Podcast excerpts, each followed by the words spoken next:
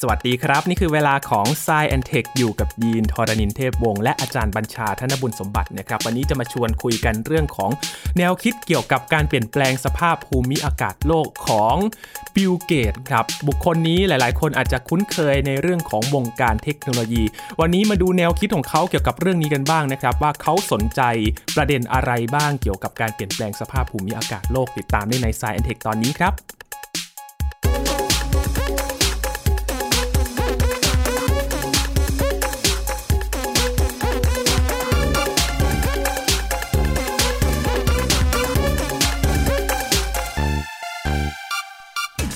ถ้าพูดถึงชื่อบิลเกตส์คุณผู้ฟังจะนึกถึงเรื่องอะไรกันบ้างครับ แน่นอนว่าภาพแรก ๆ ที่เรารู้จักเขานั่นก็คือ Microsoft ใช่ไหมครับบริษัทที่ผลิตระบบปฏิบัติการคอมพิวเตอร์ Windows มาหลากหลายรุ่นนะครับ ซึ่งตอนนี้เขาก็เริ่มที่จะเรียกว่าส่งต่อให้กับคนรุ่นต่อไปแล้ว และอีกมุมหนึ่งที่เขายังสนใจ หลังจากที่ค่อยๆ วางมือเกี่ยวกับเรื่องเทคโนโลยีนะครับนั่นก็คือเรื่องของการเปลี่ยนแปลงสภาพภูมิอากาศโลกครับมีหนังสือเล่มหนึ่งนะครับที่เล่าความคิดเกี่ยวกับเขาว่าเขามีแนวคิดเกี่ยวกับเรื่องนี้อย่างไรบ้าง วันนี้อาจารย์บัญชาธนบุญสมบัติจะมาเล่าให้เราฟังนะครับ สวัสดีครับอาจารย์ครับ สวัสดีครับยินครับ สวัสดีครับท่านผู้ฟังครับ พูดถึงบิลเกตเนี่ยจริงครับๆยินได้ยินข่าวเกี่ยวกับแนวคิดของเขาเกี่ยวกับการเปลี่ยนแปลงสภาพภูมิอากาศโลกมาแล้ว ระดับหนึ่งแล้วนะครับอาจารย์เขาก็เคยพูดถึงว่าเรื่องนี้มันก็เป็นเรื่องที่เขาให้ความสำคัญเหมือนกัน แต่ถ้าวันนี้เราจะมาดูแนวคิดลึกๆของเขาเนี่ยเขามีมุมมองเกี่ยวกับเรื่องนี้อย่างไรบ้างครับอาจารย์ครับเรื่องนี้คงชัดเจนนะครับ เพราะว่าเมื่อปีที่แล้วนะครับคือปี 2021เนี่ยนะครับเขาก็ออกหนังสือมาเล่มหนึ่งนะครับนะชื่อ How to Avoid a Climate Disaster นะครับซึ่งมีแปลเป็นไทยด้วยนะโลกต้องไม่ร้อนไปกว่านี้นะครับนะหนังสือเล่มนี้ก็หนา 200 กว่าหน้านะครับครับนะแล้วผมก็อ่านจบแล้วแล้วก็เพื่อที่จะ อยากจะเข้าใจเขา เพราะว่าคนที่เป็นคนที่เราเรียกว่ามีสติปัญญาดีเนาะแล้วก็ทำงาน แม้ว่าตอนต้นชีวิตเนี่ยไม่ได้ทำงานด้านนี้เลยเนี่ยนะฮะแต่ว่าตอนหลังเนี่ยเขาใส่ใจเรื่องของพวกโลกที่ 3 หรือว่าพวกคนยากคนจนครับคนด้อยโอกาสเนี่ยเยอะมากเนี่ยแล้วก็ในที่สุดเนี่ยก็ไปสนใจเรื่องใหญ่ๆอย่างเช่นเรื่องโลกร้อนหรือแม้แต่เรื่องของวัคซีนหรือโรคระบาดใหญ่อะไรอย่างนี้นะครับนะซึ่งเขาเป็นคนที่ทำนายไว้ก่อนเลยว่า ถ้าจะมีอะไรที่มันใหญ่ ๆ กระทบมาเมื่อ 5 ปีก่อนเนี่ยพูดมาบอกว่ากระทบต่อโลกนี้ก็คือเป็นโรคระบาดโดยไวรัสอะไรเงี้ยนะบิลเกตส์นี่เคยพูดไว้นะครับครับทีนี้พอมาจับเรื่องโลกร้อนเนี่ยหรือ climate change หรือการเปลี่ยนแปลงภาวะภูมิอากาศเนี่ยนะครับก็จึงมีมุมมองที่น่าสนใจทีเดียวแต่ขณะเดียวกันเนี่ยนะครับผมก็ต้องบอกว่าผมไม่ได้อวยเขาร้อยเปอร์เซ็นต์นะฮะเพราะว่าเดี๋ยวชี้ให้เห็นถึงจุดอ่อนของแนวคิดเขาด้วยว่าเขาคนหลงลืมเรื่องอะไรไปหรือเปล่านะครับหรือบางทีมันอาจจะให้น้ำหนักกับบางเรื่องมากไปหน่อย หรือว่าบางเรื่องที่อาจจะให้น้ำหนักน้อยไปหน่อยอะไรอย่างนี้ด้วยนะครับก็คือมอง fact ว่าว่ากันเถอะนะครับครับ คือบิลเกตส์เนี่ยเราจะนึกถึงภาพของมหาเศรษฐีระดับโลกนะครับ อาจารย์รู้ครับเรื่องเทคโนโลยีต่างๆ มากมาย แต่พอมามองมุมนี้เนี่ย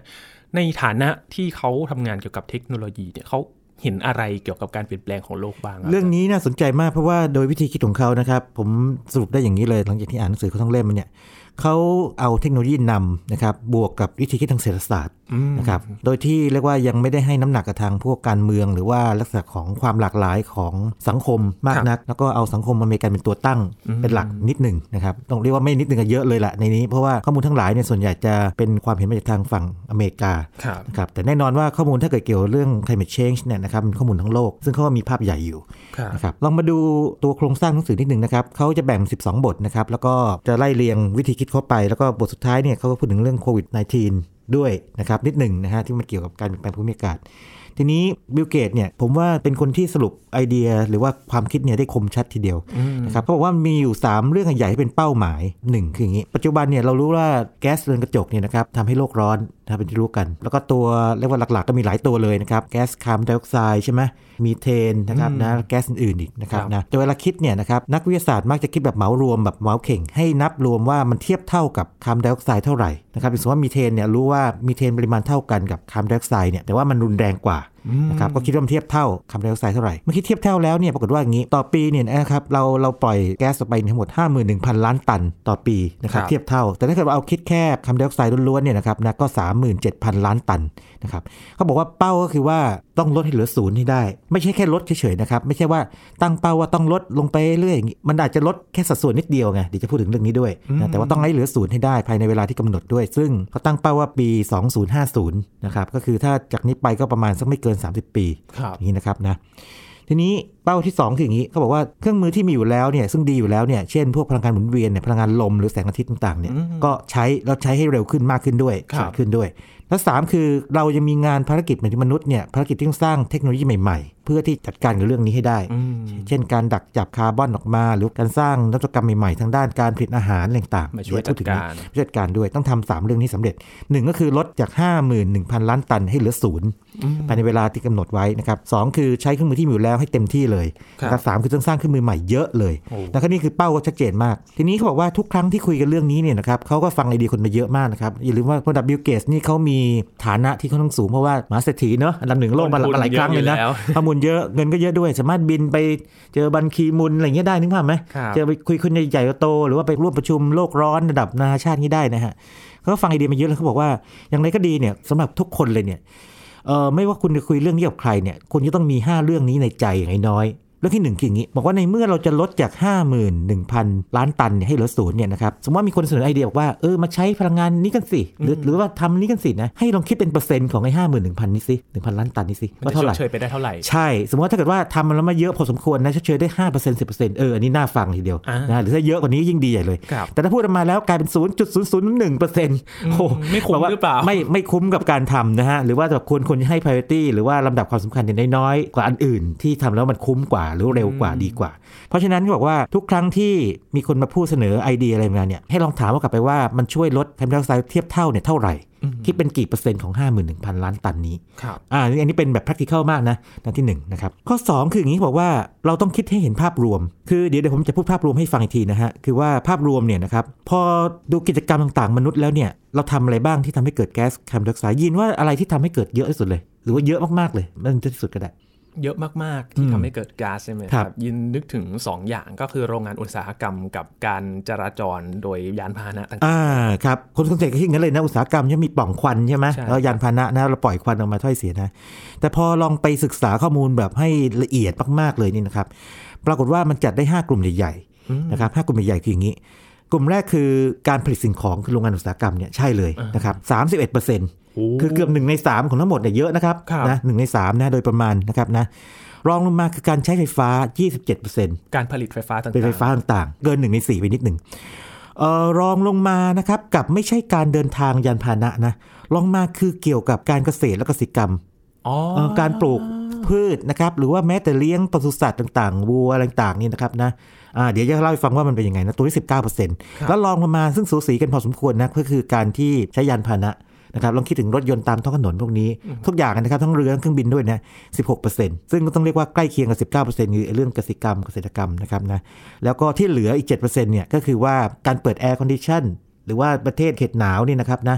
เอออเรียกว่าเปิดฮีตเตอร์เปิดอ่าเปิดฮีตเตอร์เป็นต้นอันนี้เจ็ดเปอร์เซ็นต์นะครับดังนั้นบิลเกตบอกว่า ที่สำคัญอย่างนี้คุณต้องจัดการเรื่องใหญ่ๆให้ได้เพราะว่าคุณไปทำมัวแต่ทำเรื่องเล็กๆเนี่ยนะครับนะมันก็จะไปไม่ถึงศูนย์สักทีนะเอออย่างน้อยๆโอเคทำเรื่องเล็กก็ต้องทำมันต้องทำแน่อยู่แล้ว แต่เรื่องใหญ่เนี่ยต้องเลยต้องมาก ๆเลยนะครับ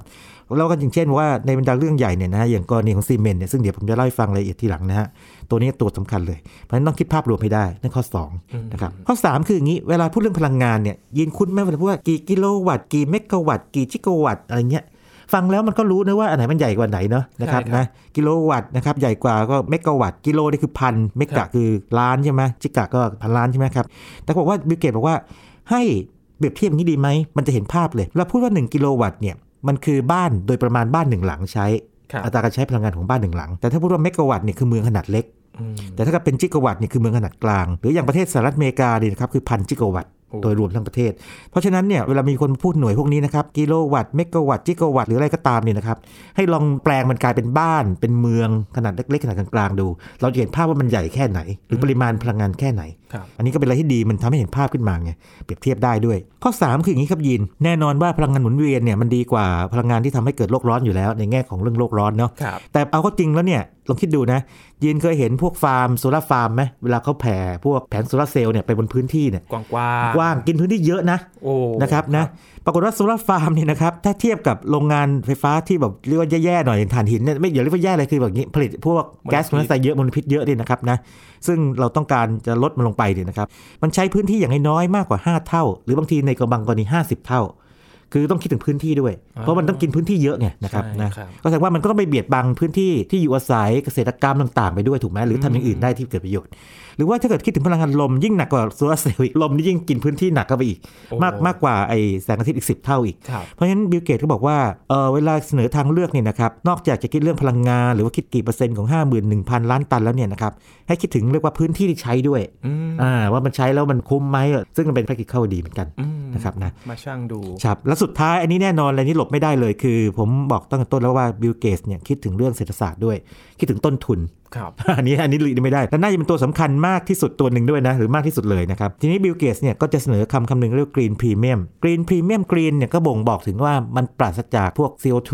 อืม equivalent ต่างๆนะฮะต่างพรีเมียมก็คือว่าค่าใช้จ่ายที่เพิ่มขึ้นที่คุณต้องจ่าย สมมติว่าเราบอกว่าโอเคอยากจะเปลี่ยนจากการใช้พลังงานไฟฟ้าที่ผลิตด้วยแก๊สนะครับหรือว่าด้วยถ่านหินเนี่ยนะครับไปเป็นพลังงานสะอาด อย่างเช่นโซลาร์เซลล์เนี่ยนะครับถามว่าต้นทุนที่เพิ่มต่อวัตต์เนี่ยเท่าไหร่ อันนั่นคือค่า green premium ซึ่งถ้าเกิดว่ามันไม่เยอะเออมันก็เปลี่ยนได้อืมอะมันมีแนวโน้มที่จะเปลี่ยนได้แต่ถ้ามันเยอะมากๆเลยหลายร้อยเปอร์เซ็นต์เลยเนี่ยนะครับก็เปลี่ยนยากหน่อยนะครับเพราะฉะนั้นก็ต้องหาทางจัดการกับไอ้ตัว green premium นี้ให้ลดลงมา ซึ่งอันนี้ก็เป็น 5คำถามใหญ่ๆที่บิลเกตบอกว่าจำเป็นต้องพูดถึงอย่างน้อยๆ5อย่างเนี่ยนะครับเวลาคุยเรื่องโลกร้อนนะครับหรือว่าการเปลี่ยนแปลงภูมิอากาศว่าจะจัดการยังไงดีครับครับคือแนวคิดของเขาเนี่ยมันสะท้อนถึงเหมือนมองเป็นนักธุรกิจก็ได้นะครับมองเป็นธุรกิจก็ได้ครับ มองเป็นระบบคือเขาทำธุรกิจมาเยอะนะแล้วก็ใหญ่ๆกันเลยนะครับนะระดับโลกอะแหละแล้วก็ practical ด้วยนะครับแล้วก็มองแบบ engineer เห็นไหมนะครับบอกคิดเป็นตัวเลขออกมาให้ได้นะครับว่าแล้วก็เปรียบที่เป็นภาพไปได้ว่าบ้านกี่หลังเมืองเล็ก ๆ กี่เมืองอะไรอย่างนี้นะครับนะแล้วก็ต้องไปให้ถึงศูนย์ให้ได้อย่าจะพูดแค่ว่าลดเท่านั้นเพราะว่าอย่างกรณีที่ว่ามีคนบอกว่าโอเค ถ้าประเทศสักประเทศหนึ่งบอกว่าเดี๋ยวเราจะลดการปลดปล่อยแก๊สเรือนกระจกนะให้ได้ภายในปี 2020บิลเกตบอกก็ดีก็ดีเหมือนกันแต่มันไม่ใช่ เพราะว่าถ้าคุณบอกว่าลดเนี่ย คุณอาจจะลดแล้วไม่ถึงศูนย์เมื่อปี 2050 ก็ได้อืมนะครับนะลดลดลงไปลดอะจริง ลดลงจริงแต่ว่าไม่ลดลงถึงศูนย์นะครับอย่างนี้ก็ไม่ไม่ถึงเป้าทีหนึ่งครับพี่ครับทีนี้ครับอาจารย์ครับ 5 ข้อที่เขาเล่ามาเนี่ยเขามีตัวอย่างอะที่จะแนะนำให้กับ ทุกคนได้เอาแบบนี้ดูไหมเลยนะครับ ผมจะมองว่าอย่างนี้ เนื่องจากเขาแบ่งบทต่างๆออกไปนะครับแล้วเขาให้ทีละบทเลยคือเมื่อกี้บอกว่าการผลิตสิ่งของเนี่ยสามสิบเอ็ดเปอร์เซ็นต์ใช่ไหมไฟฟ้ายี่สิบเจ็ดเปอร์เซ็นต์เนี่ยแต่ละเรื่องเนี่ยเขาให้เป็นหนึ่งบทเลย ผมถือว่าเรื่องนี้สำคัญเป็นแก่นของหนังสือเล่มนี้เลยนะครับนะเรามาเริ่มอันที่ใหญ่สุดก่อนดีไหมเค้กก้อนใหญ่สุดครับการผลิตสิ่งของนะครับการผลิตสิ่งของเนี่ยนะครับยินว่าเวลาผลิตสิ่งของเนี่ยมันต้องใช้อะไรบ้างแล้วมันจะทำให้เกิดก๊าซคาร์บอนไดออกไซด์เนี่ยเอาไงออกมาบ้างนะครับนะอืมเช่นอย่างนี้โรงงานใช้ไฟฟ้าใช่ไหมแต่ไฟฟ้าก็มาจากการเผาเชื้อเพลิงครับทีหนึ่งอะอันนี้ก็แน่นอนนะครับนะหรือว่าเวลาเราหลอมเหล็ก หรือว่าให้ความร้อนกันอะไรก็ตามเนี่ยหลอมวัสดุเนี่ยนะครับก็ต้องใช้เชื้อเพลิงก็เกิดแก๊สเรือนกระจกออกมา เกิดคาร์บอนไดออกไซด์ออกมา หรือการผลิตของบางอย่างเช่นซีเมนต์เนี่ยนะครับโดยปฏิกิริยาเคมีของมันเนี่ยมันก็ให้แก๊สคาร์บอนไดออกไซด์ออกมาดังนั้นจะมี 3 อย่างหลักนี้ ทีนี้ในบรรดาพวกของที่ทำแล้วมันออกมาเยอะเนี่ยนะครับปรากฏว่าอย่างนี้ นี่เป็นเรื่องที่แปลกกันนะ เรามักจะบอกว่าโอเค เราควรจะสนใจเรื่องไฮเทคเพื่อก้าวหน้าอะไรใช่ไหมแต่ข้อจริงแล้วนะครับ เราควรจะสนใจเรื่องที่เราใช้อยู่ปกติเหมือนกันนะครับอย่างเช่นอย่างนี้ซีเมนต์กับคอนกรีตที่ใช้ในการก่อสร้าสร้างงบ้านเนี่ยครับใช่ ตัวมันเองเนี่ยต่อน้ำหนักเนี่ยมันปล่อยไอ้ CO2 อะไรเนี่ยไม่ถึงกับเยอะมากๆหรอก แต่มันใช้ปริมาณมหาศาลเลยไงคือถ้าคิดเป็นน้ำหนักเนี่ยนะครับมากที่สุดในโลก เป็นวัสดุที่ถูกใช้มากที่สุดในโลกเพราะมันง่ายไงยินอืมบ้านหลังไหนก็เกือบทั้งหมดอะนะครับ สมัยใหม่นะใช้เวลาไม่ใช่มื่อก่อสั้นด้วย ใช่ใช่โอเค บ้านไม้ก็มีอยู่หรอกแต่ว่าคุณลองเทียบเมืองทั้งเมืองเนี่ยนะฮะครับมีบ้านไม้สักกี่หลังเชียวนะใช่ไหมปรากฏว่าเรื่องนี้เป็นเรื่องที่ใหญ่มากเลย ก็เนื่องจากว่าซีเมนต์คอนกรีตเนี่ยถูกใช้ปริมาณเยอะมาก แล้วถ้าคิดเป็นสัดส่วนนะครับ5%ของคาร์บอนไดออกไซด์ที่ถูกผลิตออกมา 5%เลยนะครับ เยอะนะครับ จริงๆบอก5ไม่เยอะ5นี่เยอะแหละครับนะครับ เพราะว่าปริมาณมันเยอะไง แล้วก็อันนี้แถมให้กับบิลเกตส์นิดหนึ่งนะครับ คืออย่างนี้เขาไม่ได้พูดถึงในนี้โดยตรงนะ แต่จริงๆเขาเคยไปพูดตอนที่ใครยังจำได้นะปี 2019 เนี่ย ตอน MIT เรื่อง 10 Tech จำได้ไหม เขาเคยเสนอเรื่องต่างๆออกมานะครับเรื่องไฟฟ้านิวเคลียร์ต่างๆเดี๋ยวพูดอีกทีนะฮะแต่พอลองค้นดูนะปรากฏว่าอย่างนี้แม้แต่สถาบันการศึกษาอย่าง MIT เลยครับยังมีเรียกว่าหน่วยงานย่อยที่เรียกว่า the MIT Concrete Sustainability Hub เลยเป็นหน่วยงานบูรณาการที่ทำงานเรื่องเกี่ยวกับเรื่องคอนกรีตเลยเพราะว่ารู้ว่าคอนกรีตเนี่ยนะครับมีผลต่อเรื่องของความยั่งยืนอืมผ่านเรื่องโลกร้อนนี่แหละครับครับนะทำมานานพอสมควรแล้วด้วยนะครับทีนี้นอกจากเรื่องนี้ก็จะมีเรื่องพลาสติกเหล็กกล้าหลอมต้องหลอมเยอะเลย เรามาดูตัวเลขนิดนึงที่บิลเกตให้ไว้ดีไหมครับ ครับ อย่างกรณีของเอ่อพลาสติกนะครับมีเอทิลีนเนี่ยนะครับนะถ้าคุณจะทำให้มันแบบว่ามัน green เนี่ยนะครับคือลดปริมาณแก๊สเรือนกระจกไปเนี่ย green premium มันเนี่ยนะครับค่าใช้จ่ายที่เพิ่มขึ้นเนี่ยจะประมาณ 9-15%นะครับหรืออย่างเหล็กกล้าเนี่ยมันจะเพิ่มขึ้นมาประมาณสัก16-29%แต่ถ้ากับซีเมนต์เนี่ยจะเพิ่มถึง 75-140%เลย มันแปลว่าอะไรคือถ้าตัวเลขเยอะๆ green premium เยอะเนี่ยแปลว่าต้นทุนที่ต้องทำต้องใช้เนี่ยนะครับเพื่อทำให้มัน green เนี่ยมันเยอะ โอกาสก็ยากแต่ว่าต้องทำให้สำเร็จให้ได้ บิลเกตส์เสนออะไรครับ 1. ต้องใช้ไฟฟ้าในกระบวนการผลิตที่มากที่สุดเลย โดยไฟฟ้าเนี่ยจะต้องผลิตจาก grid ที่กำจัดคาร์บอนออกแล้วครับอ่าสองคือใช้วัสดุให้คุ้มค่า จริงๆเนี่ยผมต้องขอวิจารณ์เขาตรงๆเลยเขาอาจจะเรียกว่ามีความรู้มากพอสมควรนะเกี่ยวกับเรื่องนี้ว่าเรื่องไหนสำคัญ แต่เขาก็ยังไม่ไปถึงขั้นที่ว่าจะใช้กระบวนการผลิตยังไงหรอกเพราะบิลเกตส์บอกเองเลยบอกว่าครั้นจะเปลี่ยนไปเป็นสมมติว่าเหล็กกล้าเนี่ยครับใช้กระบวนการแบบผลิตอลูมิเนียมเนี่ยนะครับวิธีการไฟฟ้าเนี่ยปรากฏว่าไม่ได้ผล เพราะว่า productivity มันต่ำ ต้นทุนมันจะสูงปรี๊ดเลยไงนะครับแต่ว่าเรื่องนี้บิลเกตส์ก็ชวนคิดบอกว่า เพราะฉะนั้นจะต้องมีงานวิจัยมีอะไรพวกนี้ ให้สามารถที่ทำให้การผลิตสิ่งของต่างที่เราใช้กันเยอะๆเนี่ยนะครับนะมันมีความ green มากขึ้น หรือปลดปล่อยว่าแก๊สเรือนกระจกน้อยลงนะครับนั่นเรื่องแรกครับ ครับเรื่องนี้เนี่ยมีความกังวลอีกเรื่องหนึ่งนะครับครัอาบจารย์ครับว่าเอ๊ะถ้าทำให้มัน green แล้วมัน green จริงหรือเปล่า มันก็จะมีคำศัพท์คำหนึ่งที่บอกว่าการฟอกเขียวอ๋อการฟอกเขียวครับ green washing นะครับ green washing เนี่ยนะครับเป็นอะไรที่ดูเหมือนกรีนแต่จริงๆแล้วมันไปซุกอยู่ซ่อนอยู่นะฮะคือสมมติว่าบริษัทแห่งหนึ่งนะครับโอ้โหแบบบอกว่าโฆษณาเขากรีนผลิตภัณฑ์เขากรีนจังเลยนะแล้วก็ใช้โลโก้สีเขียวต่างๆเนี่ยแต่พอเราไปไล่ดูตัวกระบวนการผลิตเนี่ยเฮ้ยเดี๋ยวโอ้โหคุณผลิตสารพิษ หรือคุณผลิตทำอะไรไม่ดีต่อสิ่งแวดล้อมเนี่ยมันก็ไม่กรีนจริงอืมเรียก green washing บังตาใช่ใช่การฟอกเขียวนะครับครับนี่ก็เป็นส่วนที่ใหญ่ที่สุดที่เขาให้ความสำคัญนะคครัรับบทีนี้ส่วนที่อันดับ 2 รองลงมาท่านจำกันได้ไฟฟ้าไฟฟ้าเนี่ยมาจากไหนบ้างนะครับ ปรากฏว่าอย่างนี้ ถ้าดูทั้งโลกนะครับยิน ไฟฟ้าถูกผลิตจากถ่านหินทั้งหมด 3-6%โอ้ โอ้โหเยอะมากนะครับครับนะครับ แล้วก็ผลิตจากแก๊สธรรมชาติ 23%ผลิตจากน้ำใน 16%ที่เหลือก็นิวเคลียร์ 10%แล้วที่เหลือก็น้อยๆลงไปนะครับทีนี้จะเห็นว่าตัวผลิตไฟฟ้าให้เรามากที่สุดเลยเนี่ยนะครับทั้งโลกนะมองทั้งโลกเลยนะครับคือถ่านหินโดยเฉพาะเมืองจีนเติบโตเร็ว อันนี้ชัดเจนนะครับครับแต่ก็โอเคไม่ว่ากันเออมันเป็น fact เพราะว่าต้นทุนมันถูกไงครับนะครับนะต้นทุนมันถูกสร้างนะครับเร็วใช่ใช่แต่ว่ามันเป็นอะไรที่มันเรียกว่า เพราะว่าเราไม่ได้คิดต้นทุนเรื่องสิ่งแวดล้อมไปด้วยนะครับทางออกเราเป็นยังไงทางออกก็อย่างนี้ บิลเกตส์เรื่องนี้คงจะต้องเถียงกับอีกหลายคนเยอะมากเลย สิ่งที่แวบขึ้นมาอันแรกเลยนะครับ ไม่ได้แวบขึ้นมาโผล่มาชัดๆของเขาเลยเนี่ยคืออย่างนี้นิวเคลียร์ฟิชชันโรงไฟฟ้านิวเคลียร์เรื่องนี้จริงๆแล้วเนี่ยอย่างที่ผมบอกคือว่าตอนที่ MIT เชิญเขาให้พูดเรื่อง Ten Tech นะครับเขาเชิญแบบคนเดียวให้เสนอ Ten Tech เนี่ยเรื่องของพลังงานนิวเคลียร์เนี่ยก็เป็นเรื่องหนึ่งที่เขาดันเต็มที่โอ้เพราะเขาบอกว่าเป็นไงอะ ผลิตแก๊สเรือนกระจกก็น้อย เชื่อถือได้ผลิตได้ตลอดเวลานะครับนะแล้วคุณจัดการได้ครับไปดูฝรั่งเศสสิฝรั่งเศสใช้ไฟฟ้าจากนิวเคลียร์เจ็ดสิบเปอร์เซ็นต์ไม่เกิดปัญหาอะไรเลยอะไรเงี้ยอืมก็จะเป็นกันไป แล้วก็โอเคปัญหาของไอ้โรงไฟฟ้านิวเคลียร์ที่มันรั่วไหลเนี่ยในอดีตเนี่ยแต่ปัจจุบันเนี่ยเรามีโรงไฟฟ้านิวเคลียร์รุ่นใหม่แล้วนะครับอย่างนี้เป็นต้นนะเขาก็จะบอกกันไป แล้วตัวเขาเองก็ลงทุนในบริษัท TerraPower ด้วยนะครับแล้วก็ทีนี้บริษัทนี้ก็ดีไซน์หรือก็ออกแบบโรงไฟฟ้านิวเคลียร์แบบใหม่ขึ้นมา แต่ว่า ด้วยกฎเกณฑ์ของเรียกว่าประเทศเนี่ยนะครับไม่ยอมให้ให้สร้างจริงเขาเลยว่าต้องจำลองในซูเปอร์คอมพิวเตอร์ไปก่อนนะครับนะเรื่องนี้ผมต้องถกเถียงกันเยอะมากเลยเพราะว่าเวลาฟังคำว่านิวเคลียร์โรงพลังงานไฟฟ้านิวเคลียร์ปั๊บเนี่ยนะครับคนจะนึกถึงแบบระเบิดลูกใหญ่ใช่ใช่แล้วก็นักสิ่งแวดล้อมก็จะต่อต้านครับเยอะเลยนะครับนะแล้วเขาก็ฝันถึงนิวเคลียร์ฟิวชันซึ่งยังไม่เป็นความจริงในปัจจุบันนะครับเป็นการทดลองอยู่ พูดถึงเรื่องของลมนอกชายฝั่งพลังงานลมนะครับนะพลังความร้อนใต้พิภพอ่านนะครับอย่างนี้เป็นต้นนะครับนะซึ่งมันก็เป็นตัวเสริมเป็นหลักยังคงลำบากนิดหนึ่งนะครับนะนี่ ผลิตไฟฟ้ามาแล้วเนี่ยอย่าลืมว่าไม่ใช่ผลิตมาร้อยหน่วยใช้ร้อยหน่วยทันที บางส่วนอาจจะถูกใช้บางส่วนถูกเก็บก่อนๆครับก็ต้องมีการเก็บก็ต้องมีการพัฒนาแบตเตอรี่ ให้ดีขึ้นเขื่อนพลังน้ำสูบกลับ ใช้ไฟฟ้าสูบน้ำขึ้นไปที่สูง ในตอนที่ราคาถูก แล้วก็ปล่อยมันลงมาตอนที่ราคาแพงเพื่อปั่นเอาไฟมา บ้านเราก็มีนะครับนะที่ลำตะคองนะครับแล้วก็ที่เก็บพลังงานความร้อนบอกว่าโอเค ระหว่างที่คุณไม่ใช้เนี่ยผลิตความร้อนแล้วไปเก็บไว้อย่างเช่นในพวกเกลือหลอมเหลวอืมนะครับนะมาใช้อีกหรือใช้ไฮโดรเจนครับเรื่องไฮโดรเจนนี่เราเคยคุยกันในพอดแคสต์ตอนหนึ่งใช่ครับเศรษฐกิจไฮโดรเจนนะครับในบิลเกตส์ก็พูดถึงนะครับแล้วก็ที่สำคัญมากๆที่สุดเลยสำหรับไฟฟ้าคืออย่างนี้ มันต้องมีการดักจับคาร์บอนออกไปคาร์บอนไดออกไซด์ออกไปครับอาจจะดักจับณจุดกำเนิดเลย ซึ่งจริงๆแล้วทำได้แล้วแหละแต่ต้นทุนยังสูงอยู่มันดักจับได้ประมาณ90%หรือไม่งั้นก็ต้องมีอีกแบบหนึงเขาเรียก direct air capture คือ ดักจับอยู่ในอากาศปกตินี่แหละ ซึ่งมันยากนะ แต่ว่าเทคนิคมันทำได้นะครับ แต่มันยากเพราะว่า 1 ใน 2,500 โมเลกุลจะเป็น CO2 นี่เป็นต้นนะครับก็เป็นความฝันของเขานะครับทีนี้พอพูดถึงกรีนพรีเมียมแล้วกรีนพรีเมียมที่คุณพูดล่ะเพราะว่าถ้าในอเมริกาเนี่ยต้นทุนที่ทำให้การผลิตไฟฟ้าที่ทำให้ไม่เกิดแก๊สเรือนกระจกมาเนี่ยนะครับมันจะเพิ่มขึ้นประมาณ 15%ครับแล้วก็ในยุโรปเนี่ยเพิ่มขึ้น 20%แต่นี้ก็ไม่พูดที่อื่นในอย่างที่ผมบอกคือเขาจะมีข้อมูลทางฝั่งอเมริกาเยอะมากแน่นอนซึ่งปกติปกติอยู่แล้วเพนะราะครับเขาอยู่ตรงนั้นใช่อยู่ตรงนั้นแล้วก็อเมริกานี่ก็เจ้าแห่งข้อมูลด้วยอ่าเยอะเยอะมากเลยครับนะตัควรับอย่างนั่นที่สชัอดงเจนครับครับส่วนที่3ครับที่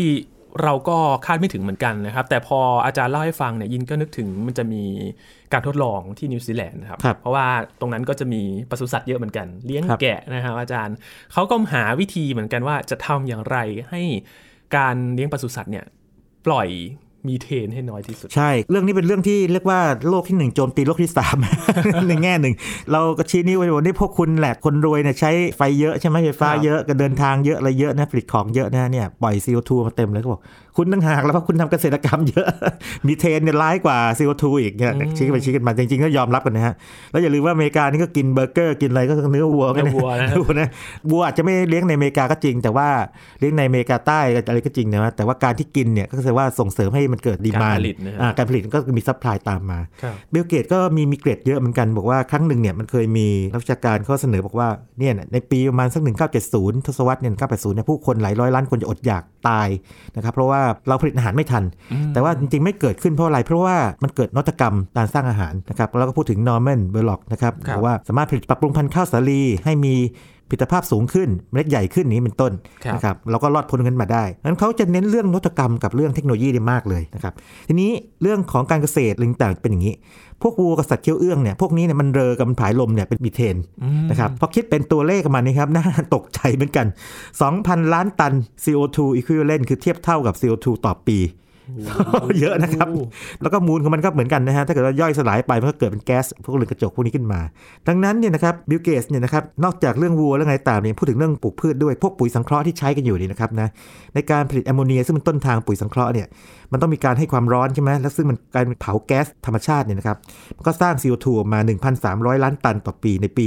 2010 แล้วก็การทำปศุสัตว์ต่างๆเนี่ยนะครับ หรือการเพาะปลูกต่างๆเนี่ย ก็ต้องตัดไม้ทำลายป่าใช่ไหมเคลียร์พื้นที่ไง ซึ่งตัวเนี้ยมันมันช่วยดูดซับ CO2 เพราะฉะนั้นเนี่ยใจดีต้องหาทางลดพวกนี้ลงไปครับทางออกเป็นไงครับยิน ก็ต้องลดลงการบริโภคพวกนี้ลงไปเนาะโอ้แต่คนเราก็ยังอยากกินเนื้ออยู่อะคือแต่ demand มันก็เยอะอยู่นะครับอาจารย์ ใช่ บิลเกตเลยพูดถึงเรื่องที่เราเคยคุยไปแล้วไงเนื้อจากพืช plant-based plant-based นะครับ แล้วเขาก็บอกว่าเขาตัวเองก็ลงทุนไปใน Beyond Meat กับ Impossible Food ด้วยอันนี่ก็พูดชัดเจนเลย ซึ่งแล้วก็เนื้อจากเซลล์อ่าครับปัจจุบันก็มีการแบบสร้างเนื้อขึ้นมาจากเซลล์เลยครับปลูกขึ้นมาเลย แต่ว่าต้นทุนแพงอยู่ มีอันที่บ้านเราก็ส่งเสริมตอนนี้ครับอาจารย์ โปรตีนจากแมลงโอ้ครับอย่างหนึ่งครับใช่แมลงนี่คำจริงเนี่ยเข้าใจว่าวารสารชั้นนำบางฉบับนี่ยังเคยบอกเลยว่าอาจจะเป็นอาหาร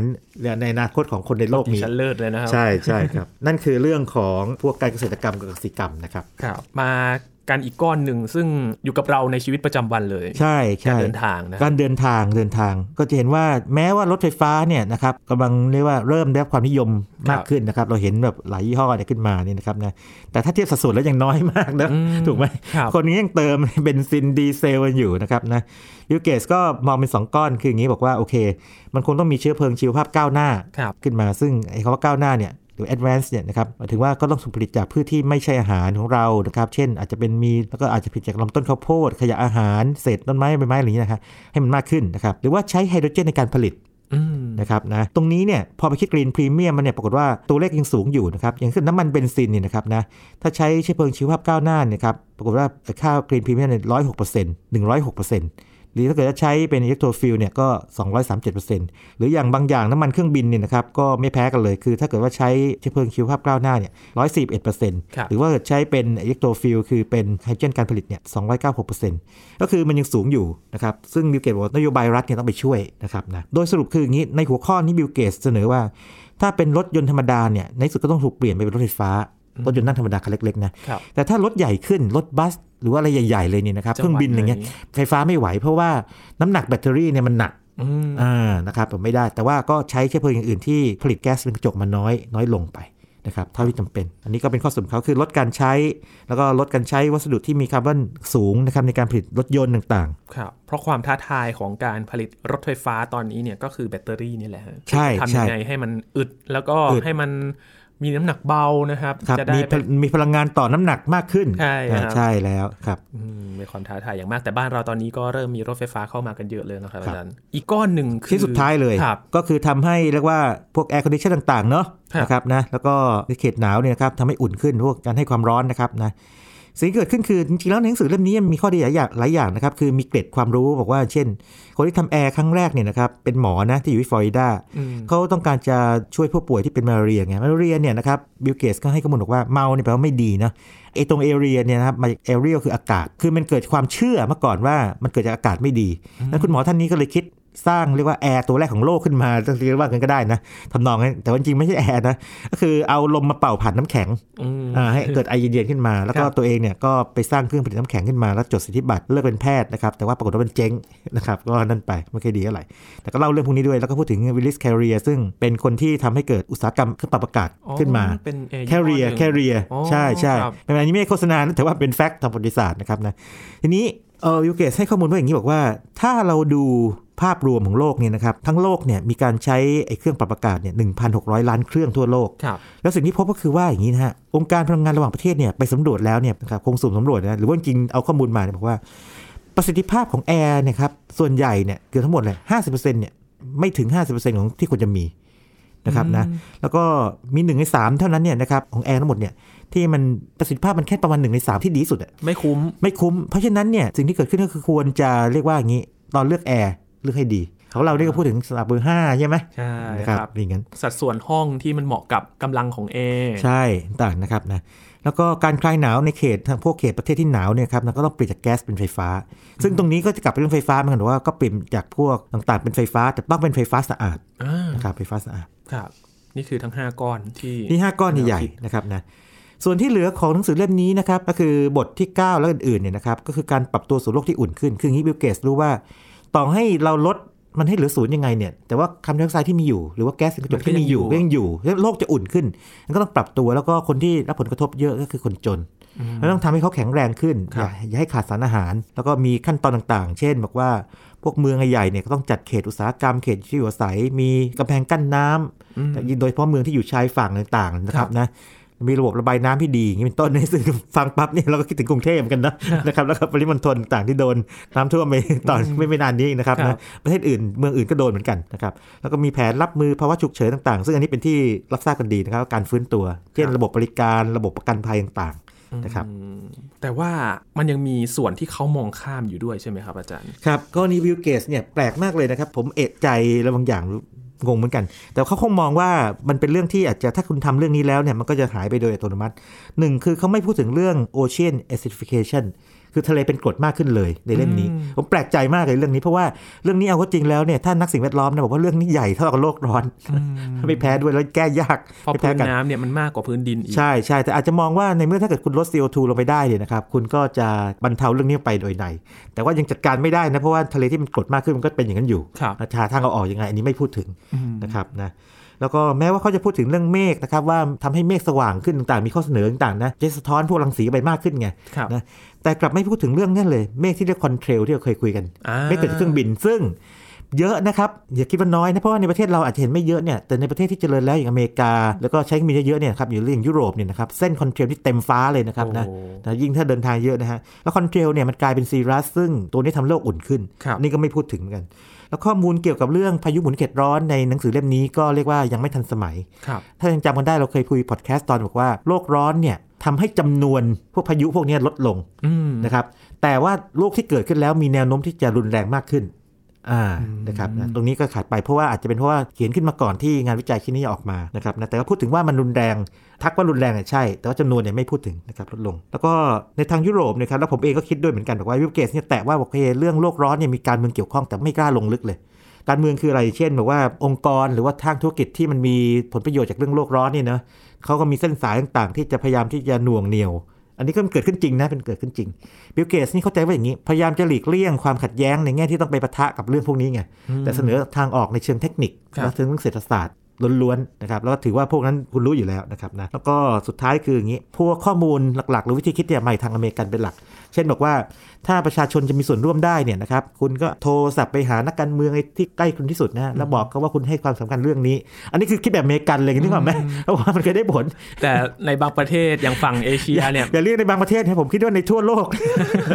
อาจจะทำไม่ได้ขนาดนั้นใช่ไหมครับครับ ถ้าคุณไม่รู้จักเขามาก่อนเนี่ยอันนี้บอกว่าตอนไม่รู้จักคุณก็โทรไปหาเขียนไปหาก็ได้หรือคุณเล่นลงเล่นการเมืองเพื่อที่จะไปเปลี่ยนแปลงอะไรเงี้ยซึ่งก็โอเคก็เป็นอะไรที่ไม่ควรจะตัดทิ้งครับนะแต่ผมคิดว่ามันเป็นบริบทของทางอเมริกันอืมนะเยอะเลยแล้วก็หลายเรื่องเป็นบริบทอเมริกันจริงๆนะครับแต่ไม่ว่ากันเพราะว่าเราถือว่าเป็นจุดเริ่มต้นที่ดีว่าถ้ามันจะเป็นบริบทของประเทศอื่น ให้ได้ครอบคลุมมากที่สุดในโลกเนี่ยนะครับจะทำยังไง